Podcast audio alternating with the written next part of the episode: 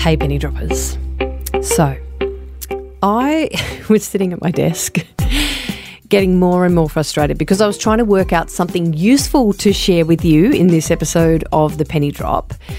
But the time pressure of the deadline felt heavy. Each idea that popped into my head didn't feel right or good enough, and to be honest, it became impossible for me to like objectively assess my ideas because I'd become too stressed and I was too close to it. I wonder if you know this feeling, like when you really need to find a story or an idea or some content to share because you've got a meeting coming up or a speech or maybe even a podcast episode and you just can't think of anything. It's the worst, and it's a massive creativity killer. But that was 40 minutes ago. So, what's happened between then and now that's allowed me to publish a podcast episode and turn it into a newsletter and schedule it to go out tomorrow morning? I went for a walk. Hmm. Going for a walk is one of four techniques that I use almost every day to find the sorts of stories that help me explain my ideas, no matter the medium I'm working in, from newsletters to podcasts, to keynotes, to mentoring sessions, to manuscripts, watch this space, uh, to new IP, even to important conversations. So I affectionately call this foursome of techniques walk, talk, gawk, and balk. Say that three times fast. Walk, talk, gawk, and balk. Let me explain. So, in my old job as an ABC radio presenter, I used to have to find between eight and 10 stories a day, every day. For 10 years. And there are another five programs at the station that were also looking for stories to broadcast to the same audience. Now, if you do the maths, it means we were collectively looking for about 60 stories a day. Now, are there really 60 interesting things to talk about every day in a small region? Well, got to be honest, we didn't nail it every day, but yep, I reckon there is, and then some. So long as we have the techniques to help us find them. And so, over 10 years in that job, I developed these four simple techniques to find stories under pressure. Because I reckon stories are all around us and within us. And by walking, talking, gawking, and being aware of what we're balking at, we can find them. So let me explain these techniques for you quickly. Walk.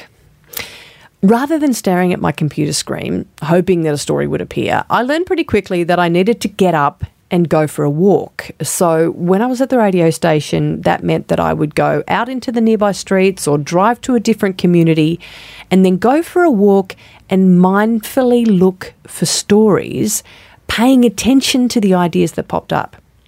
Now, in my workshops, I get participants to do this. I get them to get up from their tables or away from their Zoom screens and go for a five minute walk. And it's just incredible what they come back with because suddenly people start seeing things uh, or are reminded of things that they wouldn't have otherwise seen or remembered. And look, this is what I did today. And I, I took the microphone with me. Do you want to hear what happened? Okay. Here's some of the stories that came up. Right, story hunting time. Out of my office and into the kitchen. Pretty normal. Some fruit in a bowl on the table.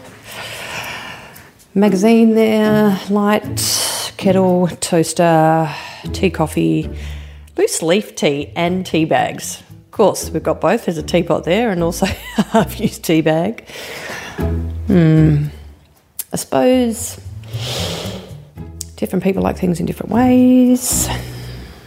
Maybe there's something there about how we need different ways to share the same thing, same message with different audiences. Could be something there.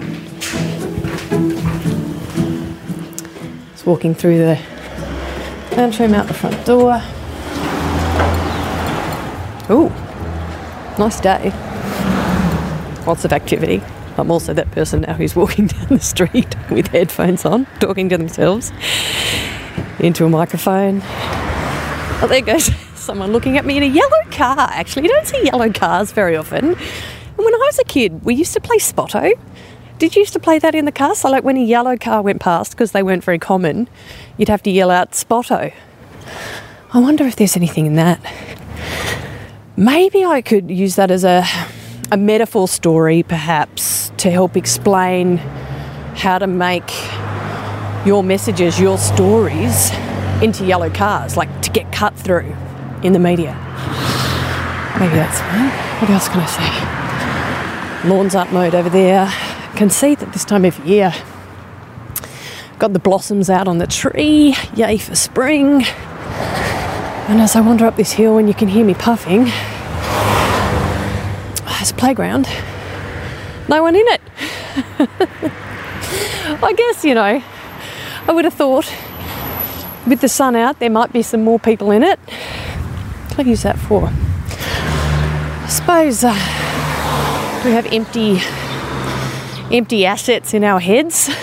Maybe there's a story there where uh, you know to help organisations or people think about the assets that they hold, you know, material or intellectual, uh, that aren't being used. And I could sort of use the playground story as a metaphor. Well, there's a few things anyway as I wander back down the hill um, that are story ideas.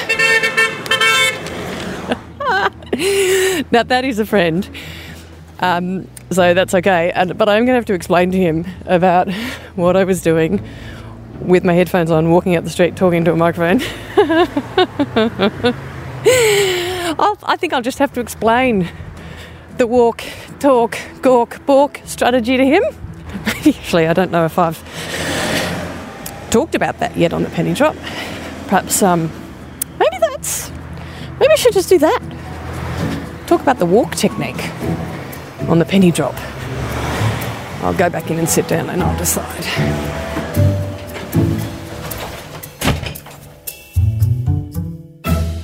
Amazing, right?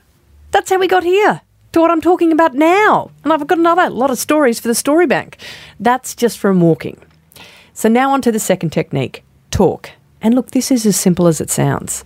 If I need to find a story fast, then I simply start by talking with colleagues or calling contacts or clients to find out what's going on for them.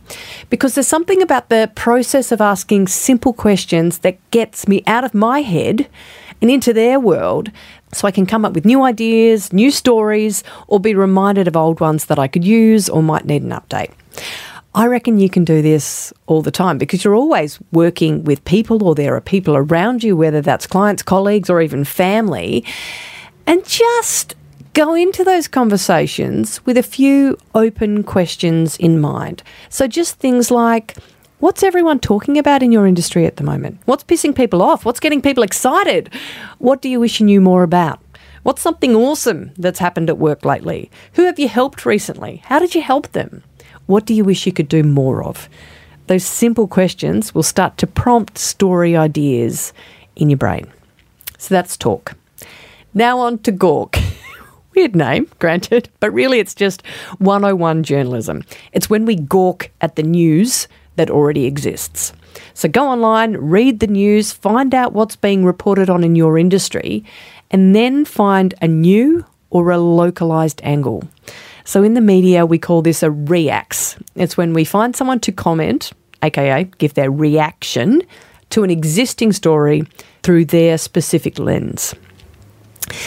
So if you wanted to find a story this way, you could go to your favourite medium. So that might be a website, podcast, news outlet, social platforms, Reddit, YouTube, whatever works for you, and see what's being said about your expertise or your industry. And as you're reading, listening, watching, be mindful of what your brain is doing. What's your brain yelling out? What do you want to say out loud? Now, write that yelling as a headline and then see if you can find an example or a story from your work that backs up your perspective. There you are. Your gawking has now got you a story. and finally, balk. Now, this technique probably won't help you find a story to share this afternoon, but it will be useful down the track. It's about making some time to create a list of the stories that you want to share, but every time you go to share them, you balk for some reason.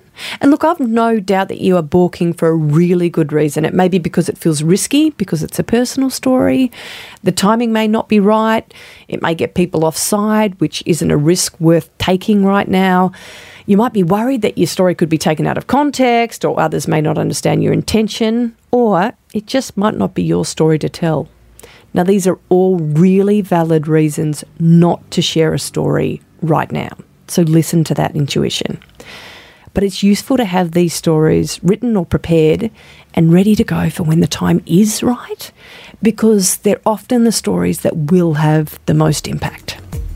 So there you go. Walk, talk, gawk, and balk. What do you reckon? Could you find 60 stories worth sharing today?